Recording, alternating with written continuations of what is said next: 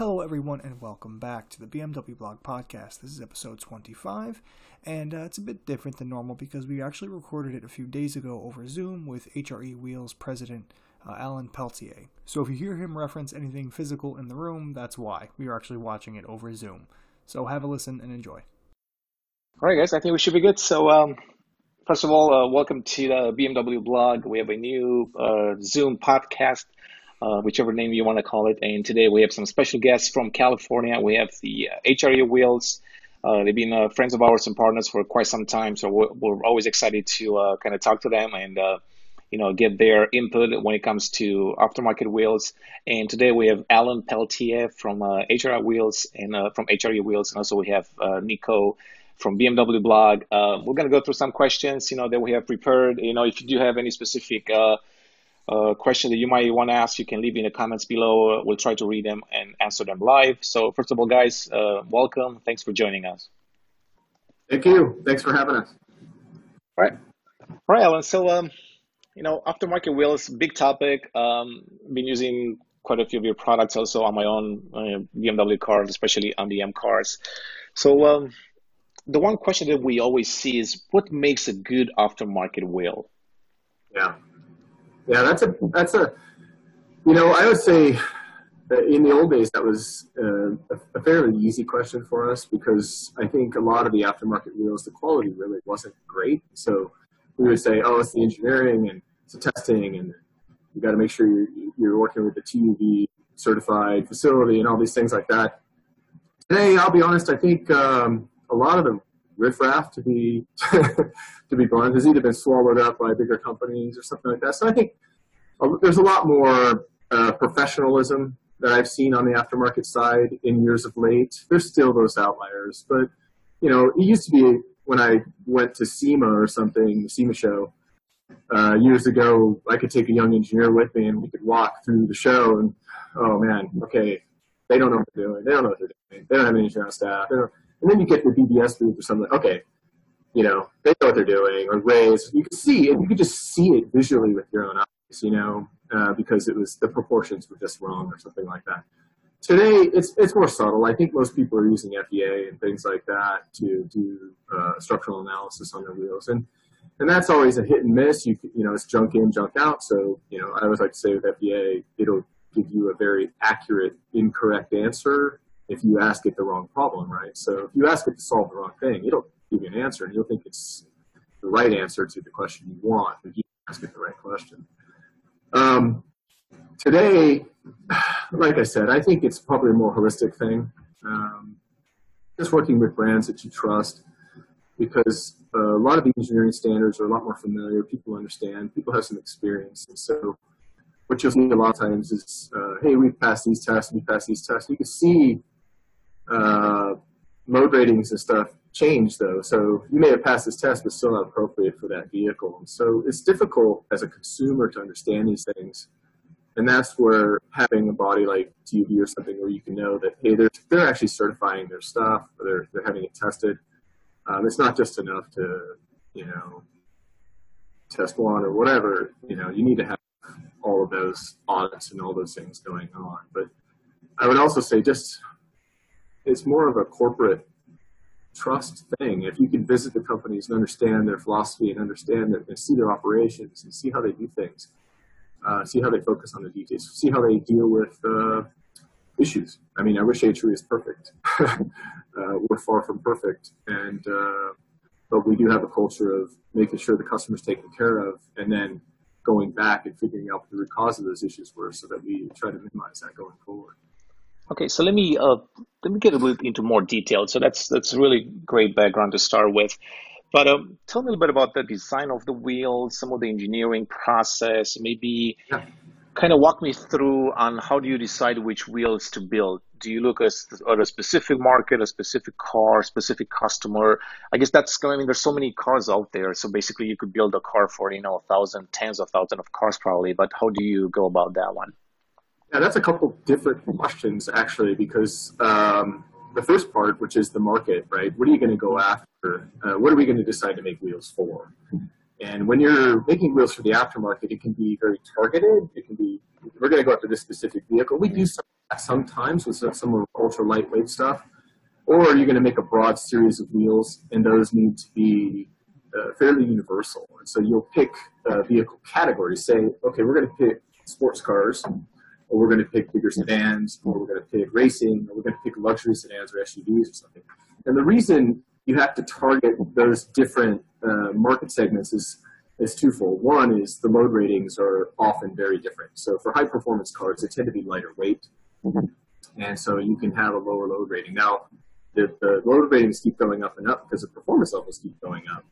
Uh, and for a while, there was some weight increases on cars that we're all not happy about, kept going yeah. up. Finally starting to go that direction. Uh, but then as you start to get into high performance sedans, today, a high performance sedan like an M5, I mean, you know, I mean, the performance levels are off the chart compared to an old E39, you know, so yeah. weight, right? So yeah. the, the design requirements for high performance sedans for us are much, much higher than they used to be in the old days. And so the first thing I would say is you're looking at, okay, is this a, is this a track wheel? Is it a street wheel? Is it a luxury wheel? But then also is it, what's, what's the vehicle application? So you're picking the load rating, right? And then once that happens, you sort of say, what market are we going to go after vehicle wise? Then there's a couple more things. There's, okay, what platform is going to be three piece, is going to be one piece, is going to be two piece wheel. Um, and then a major part is the styling direction, right? So if you look at the styling direction of a, they have to complement the vehicle and it needs to be appropriate for the vehicle. We always say appropriate around here when it comes to styling because you don't want to put something on the vehicle that ruins it. You've seen it a lot of times. People put aftermarket wheels on the car and you're just like, oh man, that's really, you should have stuck with the stock wheels. You should be doing that. And we don't ever want that to happen with an HRE set of wheels. So um, we are looking at the styling direction of the vehicles and as they evolve, particularly if you look at like uh, was in the late 90s and early 2000s, they were sort of big and bubbly and then as you start to move, they started, it looked like they went to the gym, they started to get more chiseled and more angled. And so it depends on this general styling direction. It also depends on the target. So like a Lamborghini is very different than a Porsche. So we might make an aggressive style that's a little more targeted to a Lamborghini. We might make something that's a little more purposeful and clean that's uh, for targeted or for Porsche. And so, but you know, as long as the load ratings and the weights and everything are okay, they can cross over if the customer wants it. And generally, uh, the styles are uh, elegant enough to work either way. And so that's from a market, I would say an overall view of, okay, when we're going to go create a wheel, mm-hmm. what are we looking at, right? But then we start getting into an actual wheel design, that's a whole different uh, aspect. And uh, then you're looking at strength, you're looking at stiffness, you're looking at weight, right? And optimizing all of those things, especially for high performance wheels. We're not making big, um, actually it's funny, when we do some OE support uh, wheels for some of the OEs and for testing, they'll sometimes specify lower stiffness levels than we mm-hmm. because they're not making them for high performance car and they don't want to have a lot of ndas NVH, you know, vehicle purchase noise and stuff. And so uh, we're used to making very high uh, strength, high stiffness wheels uh, and uh, low weight, right? And so those things, obviously, high strength and weight, stiffness, they don't they don't all go together. and so optimizing, figuring out how to optimize the strength, optimize the stiffness, optimize the mass. Uh, there's certain uh, geometric methodologies that you'll use, and and then there's a lot of complex detail work that will go in and get rid of extra mass and all the stuff, complex machining and things like that. But those are the, the main drivers. And, and when I say strength, I'm talking about in terms of fatigue resistance. So, you know, you're never going to take the wheel that's and drive it off a lot and it's going to crack. That doesn't happen. Uh, it's, you know, a year from now it cracks or something like that. And that's really the situation. It's not, oh, I hit a pothole or this or that. It's, oh, no, the spoke cracked because it was under design or there was a problem or something with the material, potentially, but that's very, very rare with uh, forged materials typically. So, gotcha. So, let's assume that I'm a, uh, I'm in the market for a uh, for a custom wheel. What should I be looking for if I'm a customer? You know, like you mentioned already, the quality. Uh, what about the fit? You know, and all, all the other things that you know you want to make sure that it fits to your particular car. Yeah, actually, that's a really tough. If you've picked a brand that you trust, okay, great. That's that's great. That's the first start. Then you've figured out, okay, I actually want this style. That's that's the second challenge, right? Then you've got finish. Oh my gosh, if, you know we've got I don't know how many finishes, way too many, and so that, yeah, yeah. that, that becomes a difficult thing. And then there's the fitment, which is really something that is difficult to understand for a lot of people. Sometimes people think they understand it and they actually misunderstand it. Uh, and so for us, uh, it's best if people contact us directly. Okay. Or working with a trusted partner that you know works with HRE a lot, uh, that's fine too. But we're going to take all that information. So we're going to try and get really what you want from the wheels. Hey, I want to go to the track and boom, boom, boom, boom, boom. Okay, well then don't. But I'm looking at these P200s and I'm going to put them on my Lambo and all this stuff. And it's like, or my M2. It's like, okay, that's a lightweight car, and the P200 is not one of our lighter styles. It's an exotic, sort of more luxury-oriented wheel, and we would probably steer you away from that and put you into like a P101SC or something very lightweight. Um, and so those that's something that HRE staff would do, where your dealer might or might not necessarily do that. Uh, a lot of times people uh, make the mistake of, hey, I asked for this. It's like, well, that's what the customer wants. Well, the customer may or may not really know what they want. I mean, they know what they want. They don't may not know how to verbalize it, and they may not know the differences, right? So HRE, at HRE, we know the differences, and we know the intent of the different wheel steer, wheel series and styles. And so we're gonna, if you tell us, hey, we're looking for, I'm gonna, I'm gonna go track every weekend. Okay, we're gonna push you in a certain direction, right? Uh, it's not that that wheel's not strong enough to go on the track. It's just you're not gonna win any races because it's too heavy, right? So uh, things like that. Um, when it comes to fitment, that's another thing. We want to really understand what you're looking for. This is a show queen, and I, I'm, I'm taking it to the SEMA show. I just need, I'm going to have it dumped, and it's going to be out wide, and it's going to be crazy, and I'm going to camber, and it's not really that drivable. Okay, you work with us, we'll work with a fitment on that and the tire selection. That's, and that's that's one thing. If you if you don't know, you're like, uh, I want it to work. Okay, we have a recommended fitment that we're going to do, and it's usually what we've determined is a little bit more aggressive than the OE. Typically, it depends on the manufacturer. Often they're constrained by tire chain regulations and things like that.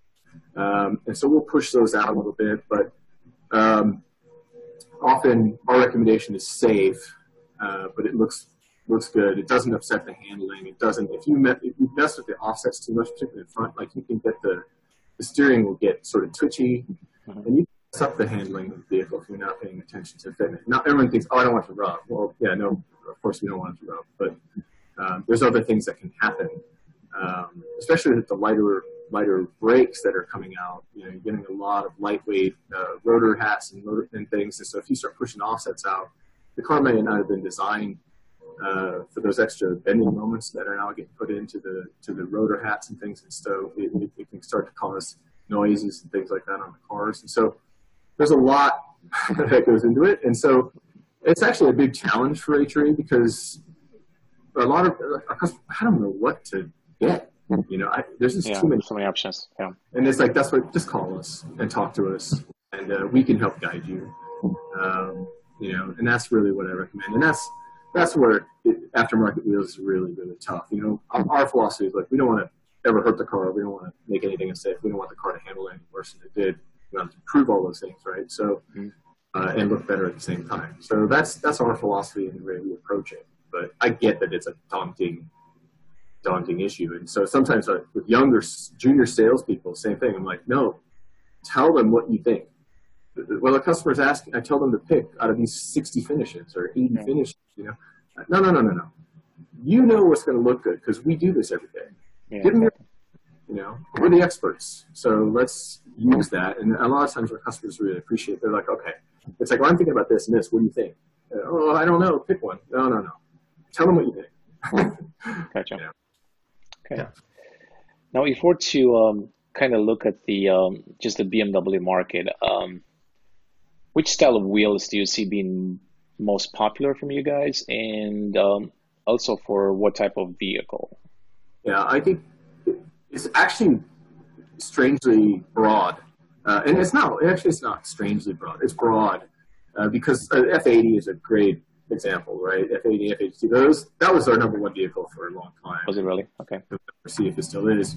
It's such a broad, has such a broad reach in terms of luxury versus a 4, 488 or a GT3 or something, which are kind of like second and third, right, for us. Those are a little more focused. Whereas, you know, an F80 or an F82, those cars have a broad customer base and people use them for different things. It's like, I'm going to take my kids to school or I'm going to take it to the track or I'm going to do, you know, do whatever. And what you'll see is um, people go everything. They go from classics, three piece, these old school 90s looking wheels, and you put them on and you're like, that's amazing. and then. Go to one of our street, like a P1SC or the new two piece S1SC or something. It's like, oh my gosh, that's just, it's just perfect. It looks like it was designed for that car. Or they go more motorsport, right? And it's going to be more purposeful. It's about weight. And so with BMWs, because they're fairly flexible in their mission, uh, we see quite a bit of range on uh, on the applications. And so I, I, I would say you know the probably the one that we see most, we see two extremes. We see the classics, which are not super lightweight. They're old school, uh, and then we see like R101 lightweight, which is really really just take every bit of weight out of it. You know, and uh, they're totally opposite, but those are probably the two most popular things we see. And so it's a very broad. I know that's not a great answer. yeah, yeah, no, no. What's the what's the most what's the most expensive wheel set that you've ever made? Let's start first for a BMW and then for other brands. Uh, uh, well, I mean, I think we're not going into exotics and things. We used to have carbon barreled rims back 10 years ago or so. Mm-hmm looking at normal uh, forged aluminum wheels that we have, we've had uh, some wheels, I would probably say M5 applications that have gone upwards of fifteen to seventeen thousand dollars because they've gone crazy on the finishes. and so you're starting with a wheel that's already in that twelve thousand retail range, and then you're starting to pile on all these custom things. And so we've had some that are extremely expensive, uh, and I wouldn't know. I mean, we have you know, yeah, yeah. let's go through it every month. So I, I wouldn't know exactly. Um, what's what's what's the range if you're a customer? What's the lowest that you can start at? Let's say that I want to really want to get an HRE wheel, and what's the lowest one that you can get and still be you know good quality and everything else? So we have we have two two brands. We have our Flowform brand, which is a mm-hmm. cast Flowform wheel, and those are about on average about six hundred dollars a wheel retail. So about twenty five hundred dollars a set. Uh, we have uh, different fitments for a lot of lot for M3 and M4 and stuff like that. Yeah. And that's entry level set. Or if you want to take it to the track and hey, I want to beat my wheels up and I want to beat up my factory wheel or something, you can throw these on and you can go beat them up. They're they're they're really strong. Um, if you start to get into fours, you're probably more in the uh, 4500 $5,000 range for some of the classics. Those are some of our least expensive uh, or actually we brought back the 540, which was when I first started in '99. Was the wheel we had going? That was our big wheel, and uh, you know all over E46 M3s and stuff. And so, um, you know, 540s I think are definitely under. They're gosh, 4,500 bucks, and for a set, but you can go all the way up like I said, 12 or so. I would say the most popular, more um, in the P1 or P1SC type range, S1SC in that in that uh, two thousand dollar per wheel, so more like eight thousand dollars retail. And if you do a standard finish, then you're not getting any upcharge. If you polish, you're going to start adding on five hundred dollars a wheel for gotcha. things. So. I'm going to let Nico jump in because I know he's been looking at, at wheels lately, so I'm sure he's got some he's got some questions too. Yeah, um, I just wanted to ask you a little bit about um, kind of some of the the advances in material technology. Like you have things like um, you know titanium and 3D printing and just stuff like that. Could you tell us a little bit more about that kind of thing? Sure. I think uh, first let me say uh, most forged wheels right now use uh, 6061 T6, and it's, there's, a, there's a lot of reasons for that. It's a fantastic material. It's very robust. It's strong. It's lightweight. It's got great fatigue resistance. It's got great corrosion resistance. So the base material that we use for forged wheels is stellar, and that's why 99.9% of forged wheels out there, that's what they're made from. Um, I think in the past, what we've seen a lot, and you see it with the Porsche from the OE side with the 918 Carrera GT, is forged magnesium. This isn't like cast magnesium from the 80s, which had a lot of problems with corrosion and brittleness and cracking and things like that. Forged magnesium, you can actually get quite a high specific strength which is strength for weight, and you can get quite a bit of toughness, which is uh, toughness is, is kind of what it sounds like. And engineering toughness is the ability to absorb energy, Right. so impacts and things like that. And so with a forged mag, you can get quite a bit of toughness. Um, it still has corrosion sensitivity and things like that. So you haven't seen it really uh, move into that realm. Also, there's manufacturing challenges, uh, particularly in the finish side and things like that. So we've been looking at, uh, okay, how do we make a lightweight wheel better? And uh, we obviously keep evolving our designs and learning more on the engineering side and on how to take more mass out of wheels and maximum stiffness and things like that. But obviously, a material jump would be really nice. And so we've been looking at some uh, different alloys in aluminum, and there's interesting challenges there. Uh, there's never no, nothing's ever free, right? Um, you get higher strength potentially, but it's got more notch sensitivity or it's got more corrosion sensitivity, you know, uh, issues. And so you've got to knock down these factors. So you might think, man, I can make a wheel this strong. Well, in reality, you got to take that way back. And then also remember, stiffness is a big factor. So if you start moving into different alloys of aluminum, uh, the stiffness of the material stiffness doesn't really change from 6061 to say 7 series or something like aluminum. And so if you take too much mass out of it, uh, if you haven't turned around and optimized the geometry for stiffness, you could end up um, having a wheel that now is a little too flexible, right? And those are things that sort of takes away some of your design freedom. And so if you're only making high performance motorsport type wheels where you think cross section, all that stuff makes sense, okay, that really works. In some ways, it can be a little constraining. Um, and then if you start looking at composites, um, I'm not going to say whether we're working on composites, obviously. Um, and I think that we are. Uh, I think that the thing that you haven't seen from HRE is there's a lot of carbon barrels, a lot of carbon stuff out there right now, forged carbon and all these other things. And again, we're looking at the materials. Um, like forged carbon is great for a lot of things, but doesn't have the stiffness yet uh, that's needed really for, for wheels.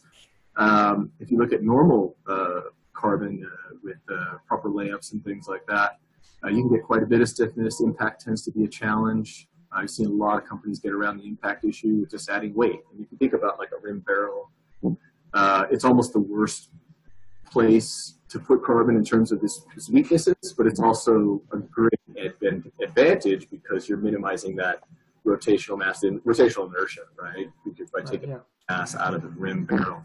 So while the reward is high, the, the challenge is also high. And what you aren't seeing from HRE is us just picking up somebody's rim barrel and, and selling it.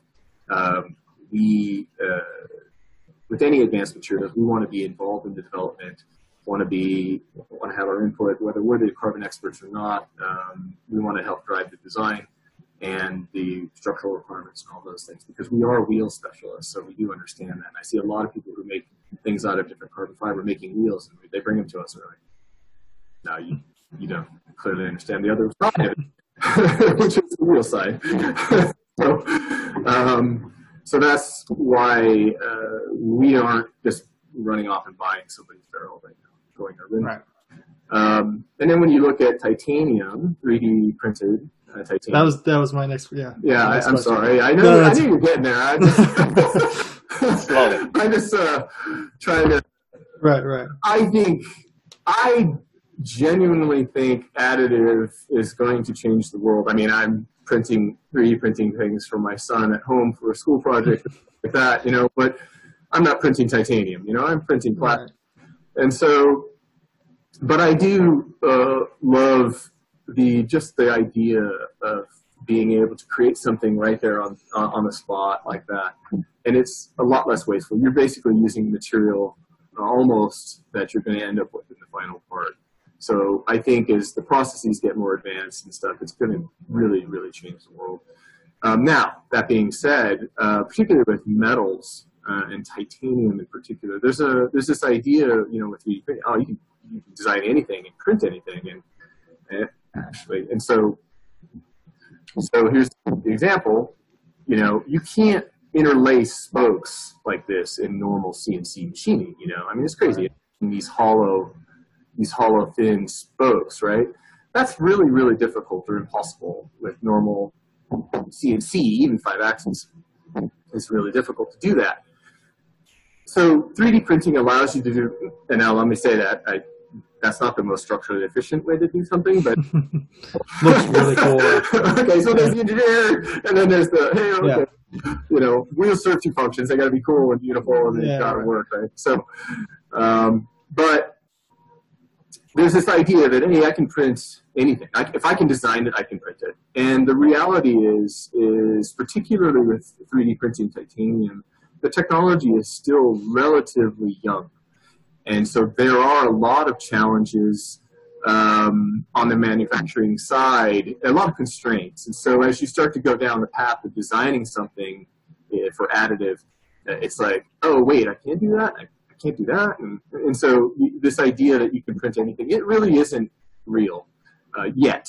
Um, and I think that's just a time thing. And so uh, we are still uh, working on additive solutions. Uh, we do want to bring an additive wheel to the market.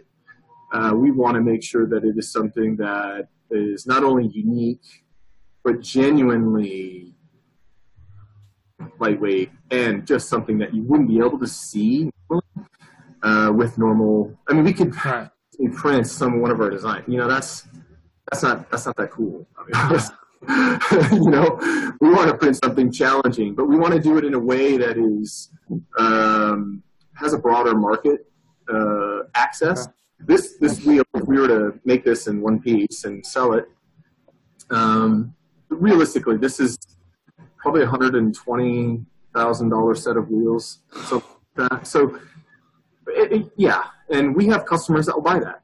Um, you know, when we show prototypes. There's literally a customer with a Chiron that's like, I need to set how much it is. I want to buy that set. And it's like, it's not for sale.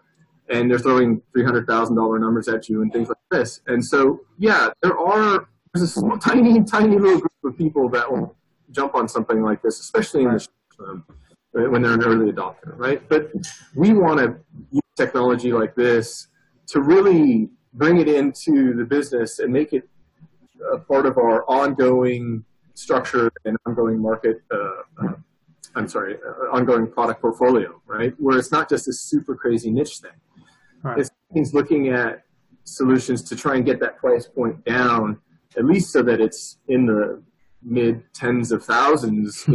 if you're in the thousand dollar range, okay, right. you're feeding, I guess, a forged magnesium wheel, a uh, factory Porsche wheel, or something like that. And, right. and I would argue that a you know, 3D printed titanium carbon barrel thing is cooler.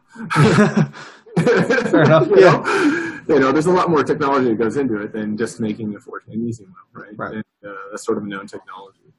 Uh, the performance right. benefits of forged magnesium, they're great. They're lightweight. They're, they're awesome. Uh, but we, we, just really want to challenge ourselves and challenge um, the, the, the, the technology to try and help grow the technology as well. So it's not quite ready um, but we are still actively going after something like that. And it's interesting, uh, titanium, it's, um, it's got a higher specific strength than aluminum. Obviously, it's much stronger for weight.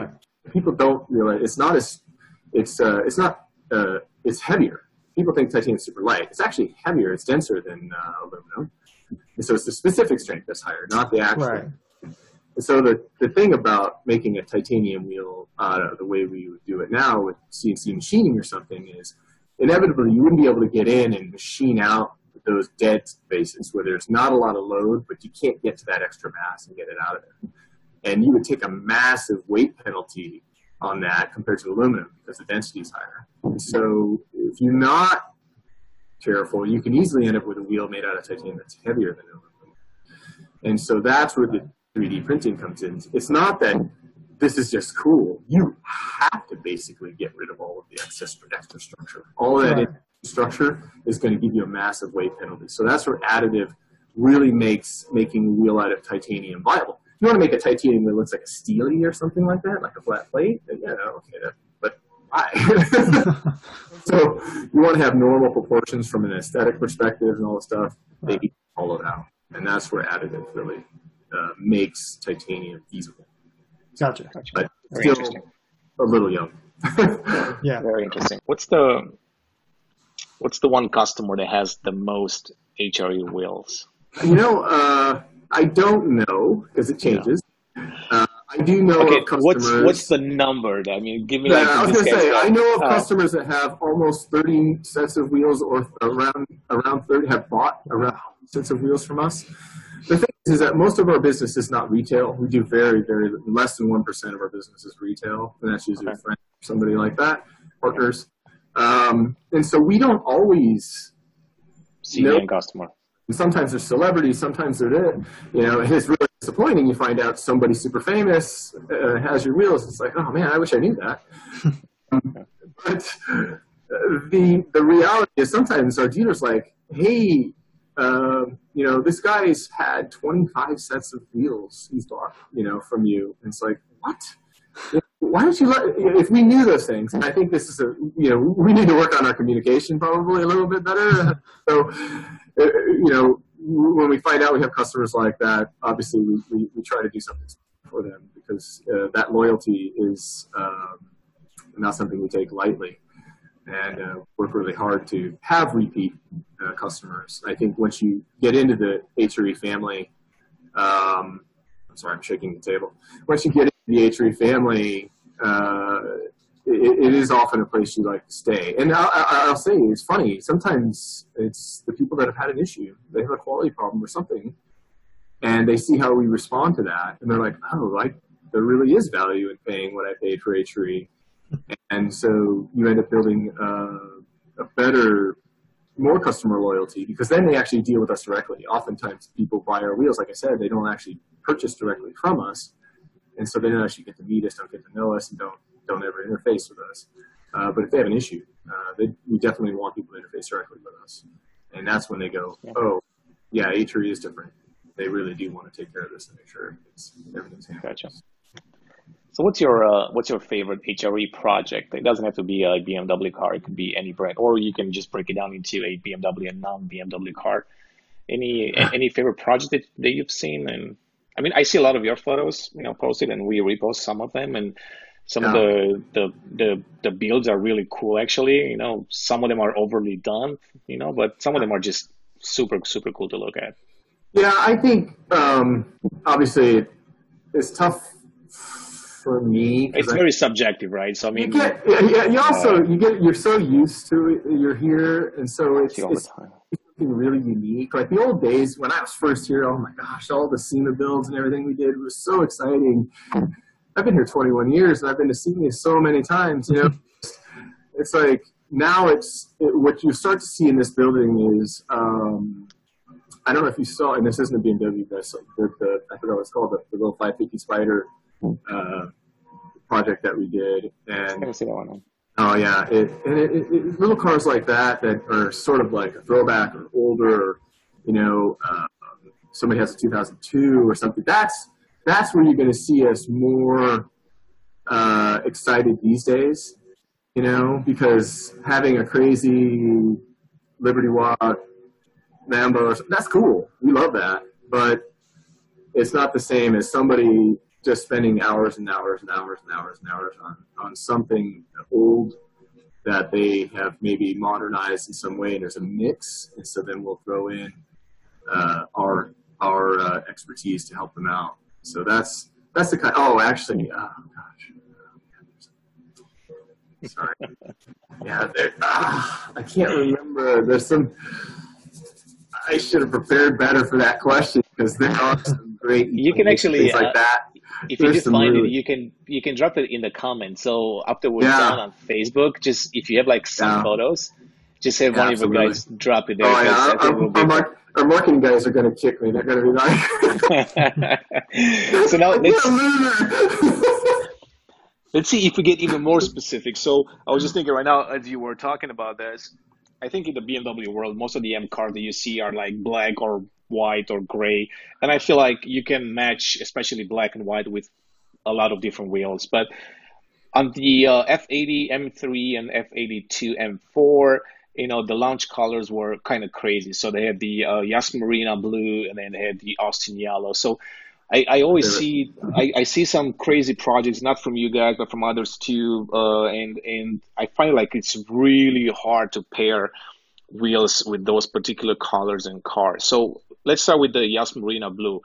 What color combination and, and what wheel design would you pick for that one? And then we'll do one for the for the Austin yellow style is, is can change. So, like I said, it depends on what you're going to do, what you're trying. So to let's do. say that I want looking for something that I don't want to stand out too much. I want to be like I, I just want to have some really cool wheels, maybe not too Yeah. far away from the from the OEM, so something close to that. But I want to be a little bit special, but I don't want to go to the extreme, you know. No, you, you need it to pop a little bit, but you don't want Okay. To, you don't want it to contrast too much with the finish, Which right? is the opposite of what I'm what I usually am. So so there's a couple there's a couple finishes that HRE has. Like- Like before, everybody just did brush and clear, brush clear, and then it was did brush clear. It was a little darker and made a little more subtle, but still you can see the craftsmanship. I think what we're starting to see now is um, we've got a couple finishes. Uh, it's polished uh, bronze. I forgot. I'm, uh, again, our marketing guys. And yeah, I think the OEM has one like that too. it's So like a, it's a, yeah. it's basically we take the wheel to full polish, which takes hours, and it gets to full polish, and then we put a translucent uh, clear coat on it that's tinted bronze, and it has this depth to it that is absolutely amazing. So you could put that on either color, either of those colors, and that because that bronze is not silver, it's not black, it's not charcoal, but it's got this, it's a, it's a darker. But then when you get up close to it, you're like, wait a minute, there's something really special about that. Mm-hmm. And what's happened recently, we did with the launch of the S1SC two-piece wheel we have, is we launched it with the, the same finish, polish, but with a champagne tinted clear coat, and that is almost like a gold color, but a really not like a really cheesy, you know, gold, Yeah. uh, but a really really elegant uh, goldish finish, and it is it sort of harkens back to like the gold anodized wheels from the 80s when we grew up. Um, well, not you guys, but when I grew up as a kid and looking at motorsports and stuff like that, you know, those that it almost has that anodized gold finish. And again, we, we tell customers you got to do this. They're just looking at us like crazy, like, "Wait, you want me to put gold? No, no, no, no. Trust me, it is so gorgeous. And I think either of those uh, work really well. They're not subtle, but they're not garish either. You know what I mean? And they're very different. They're very different than what you can get from the OE. And then when you look at it at close, you're like, wait, there's something special. It's like, yeah, well, a lot of hours, a lot, a lot of hours went into those finishes, and they are expensive, unfortunately. But um, those two finishes, I think, are our favorites. I think we actually did both finishes on the launch of the S1SC. So we show them either in the polished bronze or we show them in the polished champagne. Um, they're they're stunning. And when I say that, I'm sorry. When I it's, it's polished, then it's got the translucent bronze or sat or champagne, but then it's got a satin over it. So it's actually a satin color. Okay. Uh, so Interesting. through multiple steps. And Cool. so, yeah, again, our marketing. is really- Very cool. I'm not sure like about being young. Uh, I think Nico's young, but I, I, I don't know about me. I Yeah, wouldn't consider little bit. myself young anymore. Uh, I might look Well, I'm in- young, but I'm in my 50s, so you know, I'm, I'm, oh, okay. Well, you don't look. I mean, I would say 40. Yeah. I'm 42. yeah, I'm going through full blown midlife crisis mode right now. yeah. For my Looking generation, good. it isn't it's not fancy cars and and all that. It's it's more about staying healthy and and all that. Got kids, and we realize Mhm. we're older our kids grow up. Exactly. So, Nico, do you have any? Do you have anything else? Because I kind of took over the whole thing. Uh, no, I just had one more question. It was, how do you manage that fine line? Because you just talked about having a, a wheel design that's definitely less subtle than a stock wheel, but also not garish. I feel like that's a really hard, it's a really fine line to uh, to not cross. You know, it's tough to do. It's tough with the you know when it depends on uh, what we're trying to accomplish. With the finishes with the customer we're trying to gauge what they want. Sometimes they're just like i want crazy. Okay. You know we'll give you crazy. Um, sometimes they don't know and that's where we'll start to steer them. But that actually that question actually comes up on the wheel design side too. So on the Right. style side. So i used to design all our wheels years ago and uh, the reality is if i still designed all our wheels we would probably be out of business because my styling direction is is very simplistic. It's I, I, I like things to be sort of clean and purposeful and not crazy. And, and the reality is, um, this, the what is popular and in demand right now is much more aggressive. There's a lot more going on with their designs. They're a lot more complex. I mean, when I first started Atria, a long wheel spent an hour in a mill, the CNC machine. Today, uh, an hour is a joke. I mean, our average is three, three and a half hours per design. Some of our are seven or eight hours per week in the mill. And so the complexity of the styling uh, has really gone up. And I think that also harkens to the car, right? So the cars, they've got a lot more detail uh, going on. Right. And so people want to see a more aggressive style of wheel. And so sometimes um, our team will come up with ideas, and I'm like, but I'm trying to pull that back because uh, if we have room in the series, what I'll say is, look, uh, we need these really, these ones we know these are great, they're elegant, they're gorgeous, and they are more aggressive, but they're not crazy. And if we know we've got a good solid foundation, then I may say, okay, it's cool to take that crazy one and throw that crazy one in. and let's see if it sells. And if it does, awesome. And, and, and sort of push, push the boundaries. And so we don't ever want to create something that's tacky, right, Garrett? And so that's where I try to push back. But if I push back too much, everything we do is going to be boring. And so that's a balance that I've had to uh, evolve. Actually, it's just something that's had to evolve for me and to let us get more aggressive as we go because it, it actually goes counter to my styling direction. Uh, yeah. When you take one of these crazy, actually, our, our sales director, he's got a he's got a Cayman GTS, and he's got pretty crazy wheel design on there, and and it was like that was not designed with any sense for Porsche in mind. it actually looks fantastic, you know. So right, right. Well, sometimes you have to see it before you realize, and that's one thing. Looking at a wheel by itself is totally different when you go put it on the car. And so I would say that issue Right. more affects us from a styling perspective than a finish perspective. Finish perspective, we're cut, try and give the customers what they're asking for, but we will. Hey, are you sure about that? When we see something that's we just don't think it's going to come out very well and it's going to look pretty bad. Because it, we obviously want to reflect on us. We want to make customers happy, but we don't want to have little garish wheels running around. That's not really our Yeah. style. Yeah. And I think, I mean, I'm going to end with this, but I think when the new uh, M3 and M4 come out, you know, sometimes early next year, I think that's going to be a challenge for you guys. How do you balance that very bold, aggressive design in your face with a wheel design? Because now you have this front end which is dominating the entire car, the entire road, pretty much. And now if you add some crazy wheels to it, you're like way out there. No, so but I it's going to mean- be. Yeah. In, in some senses, uh, sorry to interrupt you. This No, no, no. But uh, I mean, in some senses, uh, the car. I shouldn't say this, you know, but it, it's going to be a little out of balance, right? It's going to be. It's kind of like the Lexus generation, you know. It's just like the front grille is everything, and then the rest of the car is fairly sedate. It's like, wait, what's going on? You know, so if the M3 and M4 are going to be that way, having a more aggressively styled wheel will actually help balance out the car's design. I think. So it's I don't know if you guys know anything. I'm a Honda guy, so you know the, the current Type R is crazy. I mean, it's Yeah. attractive, you know, but I love it. And people were like, "Oh, you got to take the wing off. The wing's crazy." It's like, no, if you take off the, the wing, then the rest of the crazy is just Right. right? So the wing balances out the rest of the crazy, right? So uh, the new M cars might need a little more crazy to help balance out the grill. And that's my. Okay. Interesting. Makes sense. It'll be interesting. And I think yeah, it'll be very interesting. And Yeah. I got a feeling, I got a feeling they're going to go with a crazy color for the launch color, some sort of bright red or something like that. That's my, that's my feeling based on what I've seen. So I think uh, it'll be very uh, exciting to see what you guys come up with. So Yeah. Cool. Well, I don't want to keep you any longer. This was awesome. A lot of good info. If you do have any resources that you want to drop, feel free to leave Yeah. them in the in the uh, Facebook comments there, so people can actually see it.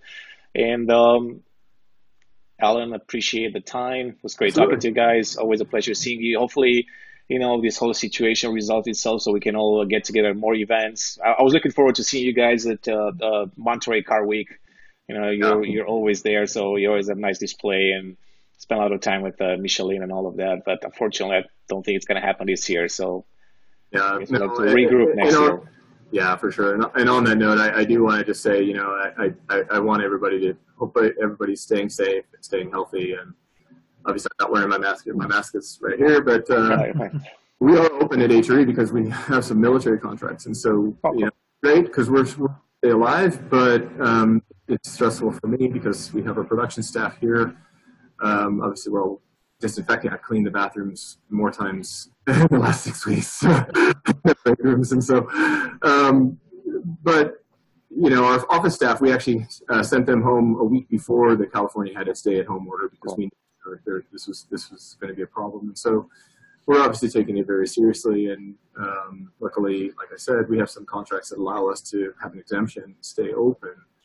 Um, but we have to weigh that with the health of our uh, team and their families and their friends and everybody. So we want to be a good community partner and do what's prudent and responsible as well. And so we sort of, I sort of berate the team. It's like, go home, don't do anything else. you know, but uh, um, it's a tough time, and uh, we're spending it. Uh, there's a lot of internal reflection on our culture and our processes and things like that, and how can we improve things. And we want to come out of this uh, uh, even stronger uh, than we would have been, just because we would have been probably mired in the day to day a little bit too much. And so I think it's allowed us to reflect a little bit. And uh, I think it'll end up being something that makes us stronger in the end. And I hope that's the case for most people. I know a lot of people have lost uh, loved ones that are, or they're sick. So our thoughts and uh, condolences uh, to those that have lost people go out. Um, it's a it's a tough, terrible situation. Okay. So yeah, Thank you again, Alan. Appreciate Yeah, it. thank you. Yeah. Nico, was good having no. you too. Yeah, Uh, thanks for having me on. We'll do this again in the future when the new M3 and M4 comes out. So look forward go. to that one. It was good talking to you. absolutely. Thanks, guys. Take care. Thank you. Bye now.